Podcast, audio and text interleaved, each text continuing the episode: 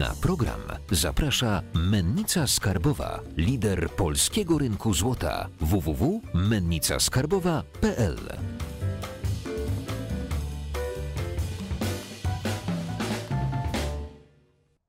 Jacek Jakubiuk, witam na kanale Finansowy Preppers. Dzisiaj naszym gościem jest inwestor, przedsiębiorca, youtuber, bo prowadzisz kanał y, Państwo Piesto, y, Mąż i ojciec. mąż i ojciec Daniel Piesto. Dzień dobry. Tak, wszystko się zgadza. Dzień dobry, E, dziękuję to- za zaproszenie. tak y, od razu y, pierwsze pytanie na rozgrzewkę, żeby nam się fajnie rozmowa zaczęła. Prowadzisz kanał, znaczy kanał, w ogóle biznes prowadzisz z żoną. Jak to jest biznes i żona, jak to się, jak to się łączy? Kłóci się bardzo. Znaczy biznes z, z małżeństwem. To zależy. U, u niektórych ludzi to świetnie działa, a u niektórych w ogóle. I to zależy na pewno od charakteru. W moim przypadku ja się bardzo tego obawiałem na początku, jak to robić biznes z żoną, ale pomyślałem, że kiedyś, dawno temu, to było normalne, że jak było jakieś gospodarstwo, większość osób pracowało na roli, no to mąż i żona faktycznie robili wspólny biznes i wiadomo, dzielili się obowiązkami, ale generalnie wychodziło to jakoś, prawda? Ludzie, ludzie jakby cywilizacje całe powstawały na bazie takiej współpracy. Więc pomyślałem, skoro kiedyś działało, to czemu dzisiaj miałoby nie działać? I tak zrobiliśmy i to faktycznie udało się. Do pewnego stopnia. To znaczy, my cały czas konstruktywnie się spieramy, cały czas i cały czas zmieniamy te nasze strategie inwestycyjne e, i biznesowe, natomiast z czasem stwierdziliśmy, że to może jednak już na tym etapie rozwoju, kiedy już mamy pieniądze, mamy, jesteśmy wolni finansowo i mamy jakieś, na jakąś nadwyżkę finansową, to może po prostu ja bym miał jakiś swój biznes na boku, a ty swój, generalnie się wspieramy, ale, ale coś takiego. I, I teraz właściwie jesteśmy na takim etapie, że, że wszystko robimy razem, dalej się wspieramy, ale ja mam jakiś jeden model w głowie oprócz tego i moja żona również. Okej. Y, Nieruchomości, bo to jest to, w czym działasz na co dzień. Tak obserwuję ten rynek y, z boku i widzę, że no teraz co byś nie wystawił, to się sprzedaje i za ile byś nie wystawił, to się sprzedaje. Działki, nieruchomości, przynajmniej tu w Warszawie. Y, Jak ty widzisz teraz co, y, ten rynek nieruchomości? Co, w, jakim, w jakim punkcie jesteśmy, na jakim etapie? No, ceny wzrosły, więc wiadomo, że jest rynek sprzedającego, w związku z tym można podnosić ceny i raczej ludzie, no jak ktoś nie kupi, to zawsze można go szantażować, w sensie emocjonalnie, że no to ktoś inny przyjdzie. Fadwa bodaj, bodajże w, w, w tej nomenklaturze negocjacyjnej tak to się nazywa, więc że mam alternatywę, a ty nie masz. E, Także owszem, tak jest, natomiast czy dalej będą ceny rosnąć? Nie wiem i stwierdziłem, że ja już się w proroka więcej nie będę bawił, bo rok temu powiedziałem, że ceny powinny raczej spadać, ale obniżka stóp procentowych i dodruk pieniądza spowodowały, że ludzie mieli dużo oszczędności i nie mieli za bardzo alternatywy wobec nieruchomości. Musieli ładować te pieniądze, tę nadwyżkę finansową w coś, co by im chociaż przy, przyniosło zabezpieczenie tego kapitału. No i nieruchomości się do tego nadawały do tej pory. I teraz, z tego co wiem, to obrót y, na rynku pierwotnym spada bardzo mocno y, z kwartału na kwartał. Już drugi kwartał będzie teraz, gdzie, gdzie mamy spadki. Także może być tak, że za chwilę już na rynku pierwotnym nie będzie tak dużo chętnych. Może być też to wywołane tym, że e, no, tak szybko rynek e, deweloperski nie jest w stanie zareagować na wzrost popytu. No bo przecież inwestycja deweloperska to jest przynajmniej półtora roku, dwa lata. Także jeżeli mówimy, że teraz nagle jest duży popyt, to może po prostu nie ma co kupować. Też może tak być. Ceny póki co w Warszawie średnia cena transak- ofertowa, przepraszam, to jest 12 tysięcy złotych za metr kwadratowy, co jest jakby na takiej linii ciągłego wzrostu i nic nie wskazuje na to, żeby były jakieś gwałtowne spadki, ale mogą być. Mogą być, ja nie wiem tego. E, Nie wiem, dlatego moje inwestycje, wszystkie, które podejmuję i które też czasami polecam, to są inwestycje, w których jest wystarczająco duża stopa zwrotu, żeby w przypadku załamania się, poprzez załamanie, rozumiem, spadku przykład o 20% średnich cen y, na rynku, żeby wyjść przynajmniej na lekki plusik. E, I tak polecam. Polecam po prostu znalezienie takich inwestycji, gdzie dodaje się wartość do nieruchomości, gdzie nie tylko spekuluje, ale dodaje wartość. I wtedy w pewnym momencie zauważymy, jak się będziemy w tym specjalizować i coraz większą wartość dodawać, że to, czy ceny tam pójdą trochę do góry, trochę do dołu, to nie jest aż tak istotne. Ważniejsze jest, żeby dobrze zrobić, bo wtedy wiemy, że znajdziemy klienta. Mhm. Okej, to jest jedno, to jest sprzedaż. Y, Jest jeszcze rynek y, najmu krótkoterminowego, w dłuższym terminie. Y, Przez tą sytuację pandemiczną wiemy, że on miał dosyć spore problemy. Czy to wpłynęło jakoś na rynek nieruchomości i czy teraz jest zainteresowanie kupowaniem nieruchomości, tak jak to mówił Kiosaki w swoich książkach, że ładujemy się w kredyty pod korek i wynajmujemy, czy, czy nie? Pewnie, ładujemy się pod korek i jakoś to będzie. Nie no, COVID oczywiście miał bardzo duży wpływ na, na ceny nieruchomości. Olbrzymi. Przede wszystkim najpierw y, ceny najmu y, krótkoterminowego się załamały, no bo nie było komu wynajmować, nie było popytu kompletnie. Więc te miasta całe, których, y, które były nastawione na taki najem, radykalnie zmieniły się ceny najmu nawet na długi termin. No bo wiadomo, że jak ktoś na krótki termin nie może wynająć, to sobie szybko może przekształcić na długi termin.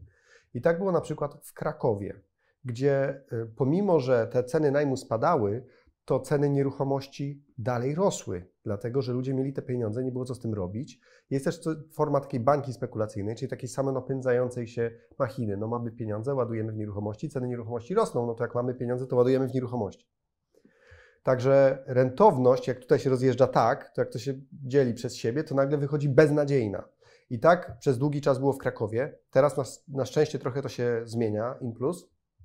I mamy e, miejsca, gdzie to było prawie że nieodczuwalne, gdzie ceny najmu wcale tak nie spadły, a, a ceny nieruchomości znowu też aż tak bardzo nie wzrosły i, e, i wtedy się to bardziej opłaca. Czyli mamy taką, mm, taki rozjazd trochę w tym kierunku.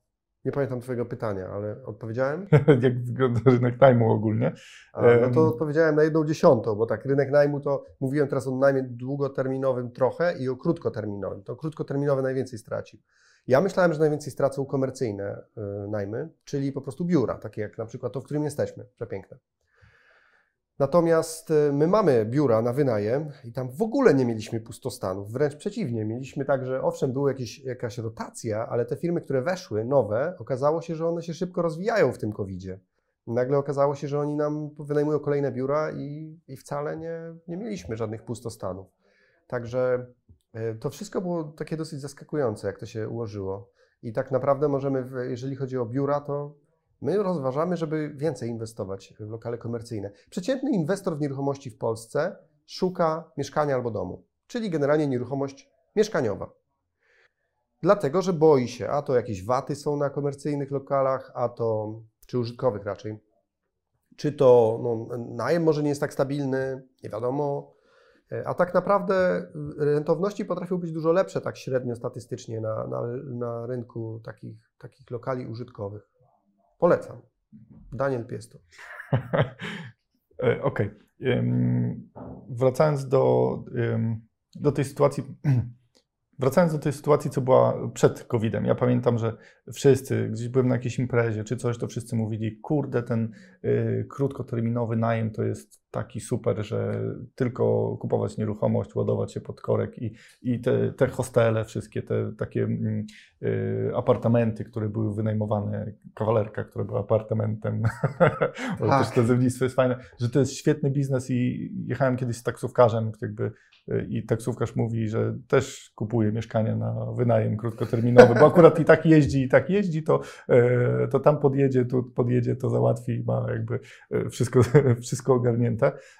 I Przyszedł COVID, y, przyszło takie załamanie i zawsze Warren Buffett przypomina mi się, który mówi, że jak taksówkarz mówi, że coś jest super, to zaraz to nie będzie super. Tak, no, I teraz inwestuje, to już trzeba się wycofywać. I teraz wszyscy kupują nieruchomości, wszyscy chcą inwestować w nieruchomości, ceny transakcyjne, tak jak mówiłeś, idą do góry, deweloperka nie wyrabia. Y, czy to nie jest taki moment, że psychologicznie już jesteśmy na skraju? Jak taksówkarz nie podchodzi pod terminologię ulica, no to nie wiem, kto bardziej jest na ulicy, jak taksówkarz. E, czy mówisz, czy to już podchodzimy pod, pod bańkę, tak? Tak. No. Bo może dobrze ją zdiagnozowałeś, tylko troszeczkę za wcześnie jeszcze. W tam, bo w tamtym roku mówiłeś, że. Może tak być, tak, tak, już mi się zdarzało, ale stwierdziłem, że lepiej w ogóle tego nie, nie definiować. To nie jest aż takie ważne, czy, czy ceny pójdą do góry, do dołu, czy w bok. Ważne, żeby po prostu robić biznes na tych nieruchomościach, a nie inwestować. I no i fajnie możemy teraz płynnie przejść do tego, jak ten biznes robić skutecznie Dobra. na nieruchomości. Okej, okay. no to słuchajcie. Potrzebujecie kapitał, potrzebujecie wiedzę i potrzebujecie czas. I w sumie te trzy rzeczy. Kapitał, no to y, ja pożyczam pieniądze, mam własny kapitał oczywiście i pożyczam pieniądze na to. E, pożyczam na określony procent, który z czasem może spadać, jak ludzie wzbudzam zaufanie coraz większe. Następnie, co ja mówiłem, że potrzeba jeszcze wiedzę, wiedzę, tak, no to wiedzę mam z doświadczenia trochę, ale jeżeli wy zaczynacie, no to y, powinniście się rozglądać za czymś, co, gdzie możecie więcej włożyć czasu i ten czas zamienić na pieniądze, więc y, w ogóle polecam na przykład pośrednictwo nieruchomości, jeżeli chcecie zacząć, bo bardzo dużo dobrych y, fliperów i inwestorów nieruchomości zaczynało od pośrednictwa i widzieli, byli na tyle bystrzy, że widzieli, ile okazji było na, na tym rynku i część stwierdzili, dobra, to kupię dla siebie. I tak zaczynało bardzo wiele osób. I wtedy mamy od razu źródło, czyli mamy część tej wiedzy, która jest potrzebna do znalezienia okazji inwestycyjnej. Ale to nie jest akurat moja droga. Ja pośrednikiem nigdy nie byłem, tylko szukałem bardzo długo nieruchomości.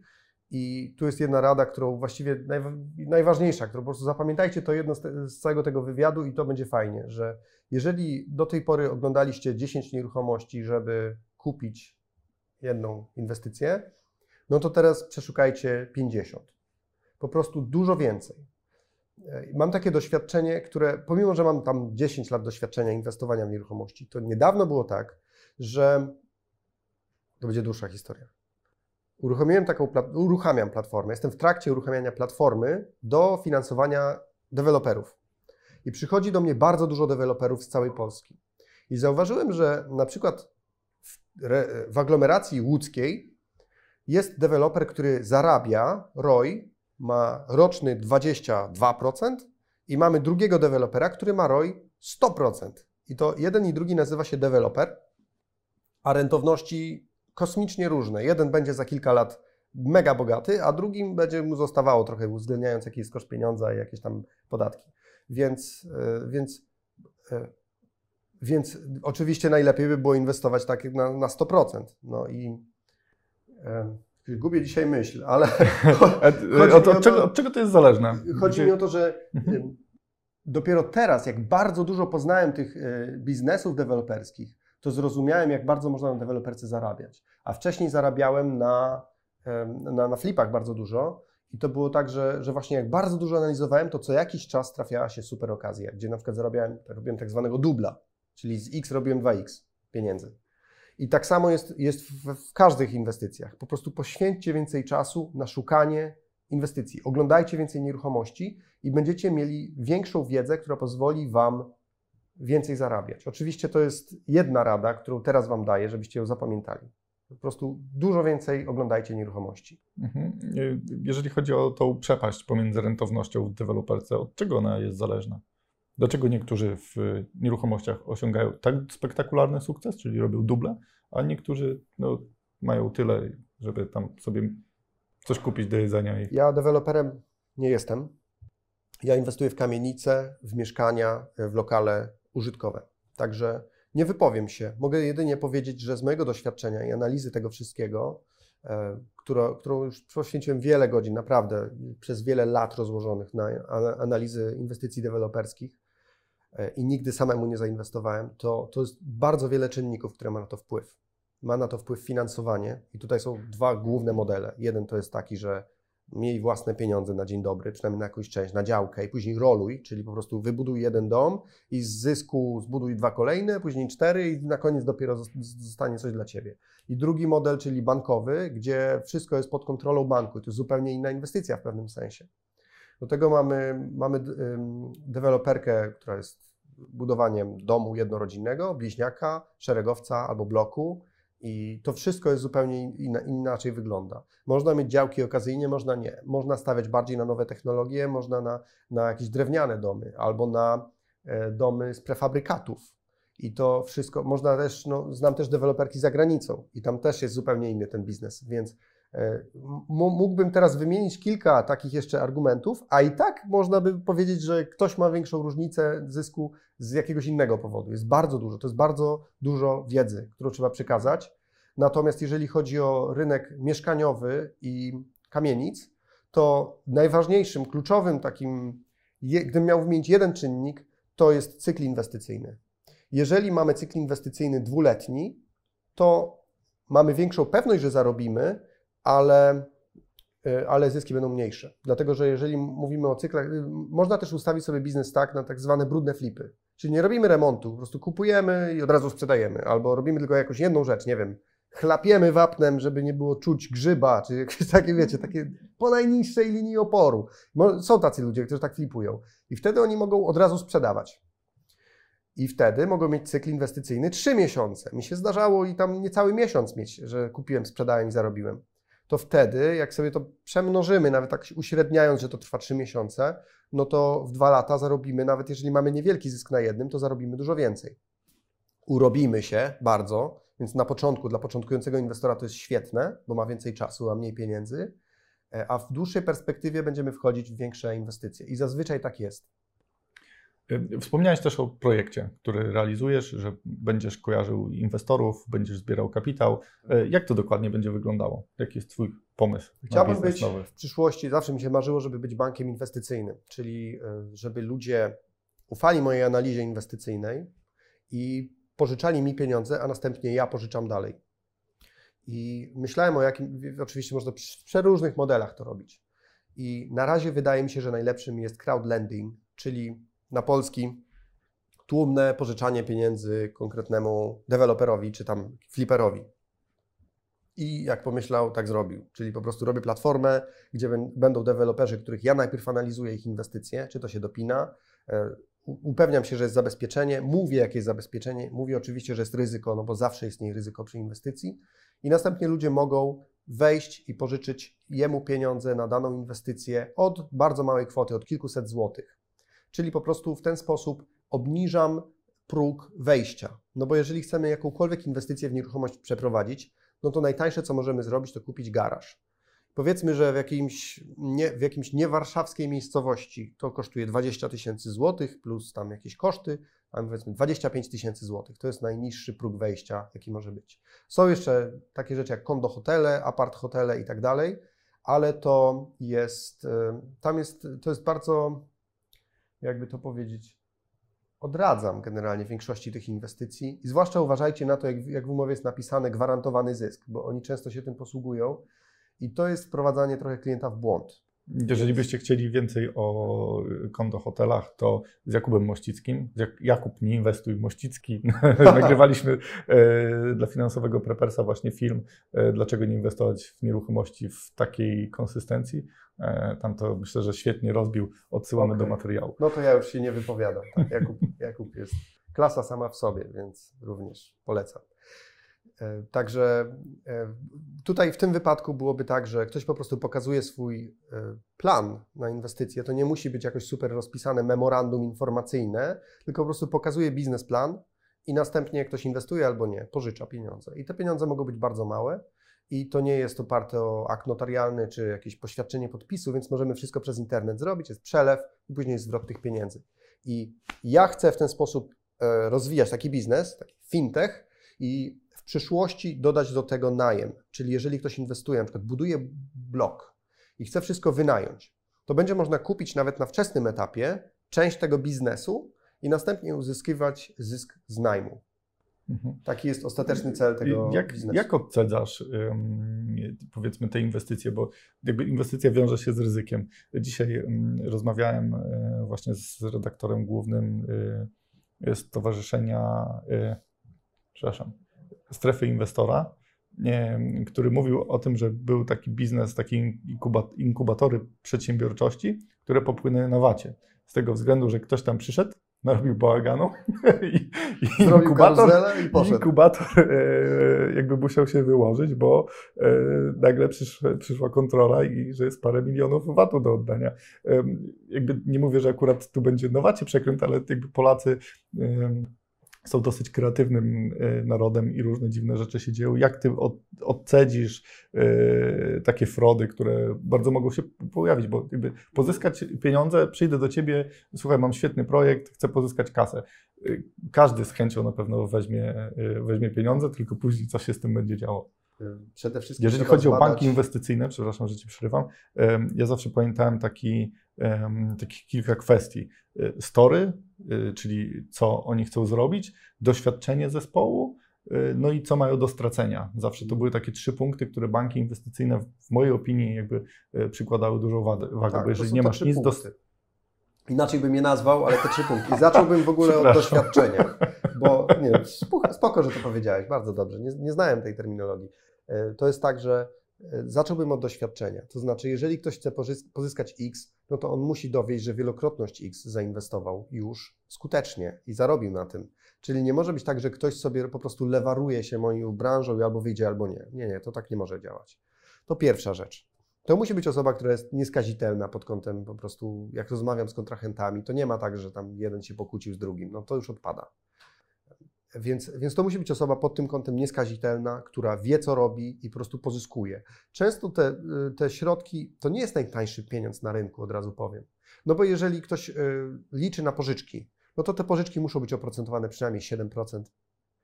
No to w takim razie można przecież wziąć kredyt. Jeżeli komuś bardzo zależy, to może sobie zorganizować kredyt na 5% czy coś takiego. Także może znaleźć tańsze, tańsze pieniądze. Tylko tyle, że tutaj mamy dodatkowych, dodatkowe korzyści. Takie, że no właśnie, na przykład, jeżeli ktoś jest pod korek w kredytach albo po prostu nigdy nie działał pod kątem zdolności kredytowej, a e, budowanie zdolności kredytowej jest w Polsce dosyć odmienne od budowania faktycznej zdolności finansowej i Twojego biznesu. Możesz być bogaty, a nie mieć zdolności kredytowej, więc to są dwie różne rzeczy. I do tego masz ambasadorów swojej marki. No bo jeżeli ktoś zainwestował nawet małą kwotę, no to jemu będzie chociaż trochę zależeć na tym, żeby wspomnieć o tej inwestycji i na przykład samemu będzie zainteresowany żywo, żeby tam na przykład coś sobie zostawić albo kupić jakieś, jakieś mieszkanie później. Po prostu będzie wiedział już o tym. Także jest dodatkowa marketingowa wartość. Dlatego ten pieniądz jest troszkę droższy i to, nie, to przychodzą trochę inni dostawcy. Mam na przykład takich, którzy mówią, słuchaj, jak ja, nie dost, ja nic tam nie wpłynie, tylko niech będzie na Twojej stronie, to już ja będę zadowolony. A to jest tak, że ja nie pobieram żadnych z góry opłat z- od y, tych deweloperów, tylko z tego, co zbiorę, to ja dostaję success fee. Taki jest plan, no bo tak naprawdę ja, jak nagrywamy to, to jeszcze nie uruchomiłem tego biznesu. Także, y, także zgłaszają się do mnie tacy ludzie i na takich mi tylko zależy. O, z góry mówię po prostu, są tańsze pieniądze na rynku. Mhm. Jak stopy procentowe pójdą do góry, to też y, jakby Twoje inwestycje będą uzależnione od y, tego, co się dzieje na rynku, czy... Moje inwestycje, znaczy te, które już będą trwały, to nie, dlatego że to są stosunkowo krótkie terminy, to jest tak dwa lata, to jest maks. Natomiast w przyszłości jak najbardziej można podpisać taką umowę i chciałbym, żeby to bardziej rynek regulował. Ja nie mam żadnych problemów, ja jestem prawnikiem, dla mnie napisać umowę jakąś, e, pożyczki. Zresztą ja, ja już kilkanaście milionów pożyczyłem w życiu na zasadzie takich umów pisemnych, więc coś tam w życiu widziałem. I, i to nie jest tak, że, że czegoś nie można zawrzeć w umowie. Można zapisać, że waloryzujemy to inflację, albo że waloryzujemy na przykład nie o inflację, ale tylko o część tego koszyka, na przykład o ceny nieruchomości, co jest całkiem logiczne w tym wypadku. I, e, i wtedy możemy, możemy się dostosować. I chciałbym, żeby te, te oprocentowanie tych pożyczek również w miarę regulował rynek. To znaczy nie dopuszczę na pewno do czegoś takiego, że ktoś chce 20%, no 20% pożyczać pieniądze. Bo jeżeli ktoś w ogóle chce od Was pożyczyć pieniądze na 20% i nie jest to jakiś skrajnie wysokie stopy procentowe, tylko takie warunki jak dzisiaj, w 2021 roku, 2021 roku, przepraszam, no to uciekajcie, bo oni chcą Was oszukać. To jest niemożliwością, żeby ktoś na 20% chciał pożyczyć pieniądze i jemu się to wszystko domykało. Mam wrażenie, że to jest y, jedyny wypadek, z jakim się spotkałem, to jest taki, że komuś się no, wali grunt pod nogami i on pożycza, żeby spłacić pożyczki i liczy, że później pożyczy i tak dalej. Czyli piramida finansowa z tego powstaje. W Polsce takie, w tym momencie takie sensowne pożyczki to są od 6% do powiedzmy 14, może 16 w niektórych wypadkach, jak biznes jakoś super idzie. I zabezpieczenie, bo to trzeci element, czyli co można stracić. O tym nie powiedziałem. Tak. No to hipoteka na nieruchomości. Jeżeli to jest deweloperka, nie można za bardzo tego zrobić, bo w Polsce są te księgi wieczyste, które nieszczęsne, które mocno ograniczają deweloperom, znaczy wpisy do ksiąg wieczystych. Nie chcę teraz się rozwodzić nad tym, ale wpisy do ksiąg wieczystych są udręką inwestorów, którzy chcą w miarę szybko inwestować i sprzedawać ludziom na kredyt, którzy kupują na kredyt. Dlatego można jeszcze robić zastaw na udziałach, weksle. Czy coś jeszcze? Można też ewentualnie robić hipotekę na innych nieruchomościach, trzeba tylko wtedy sprawdzić ich wartość. To chyba tyle. Y, OK, jeżeli y, chcielibyście zainteresować się Daniela biznesem, to chyba na kanał Was odeślę na Państwu Piesto. Pewnie. I na koniec mamy taką tradycję, że każdy z naszych gości daje y, taką złotą myśl na koniec odcinka. Kamera jest Twoja. Wow, zaskoczyłeś mnie. Ale ostatnio miałem taką złotą myśl, że a propos tego, że polski rząd, który robi wszystko, który, żeby, żeby przedsiębiorcom w Polsce żyło się źle, naśladuje, stara się naśladować epokę polską taką, dwudziestolecia międzywojennego. I oni zromantyzowali sobie tę epokę i następnie ją, jakby tę, tę romantyczną wizję przenoszą na, na dzisiejsze czasy. I wymyśliłem takie poetyckie zdanie, czy raczej zainspirowany wymyśliłem, że oni słuchają echa przeszłości, której nigdy nie było. Dziękuję Wam bardzo za dziś. Jeżeli Wam się podobało, dajcie łapkę w górę, zasubskrybujcie kanał. Też y, w opisie będzie link do, do Daniela, jeżeli Was to zainteresowało. I może ktoś z Waszych znajomych interesuje się nieruchomościami, polećcie mu ten film. To był mój debiut poetycki, więc nie orajcie mnie w komentarzach. Dziękuję Wam bardzo za dziś. Cześć.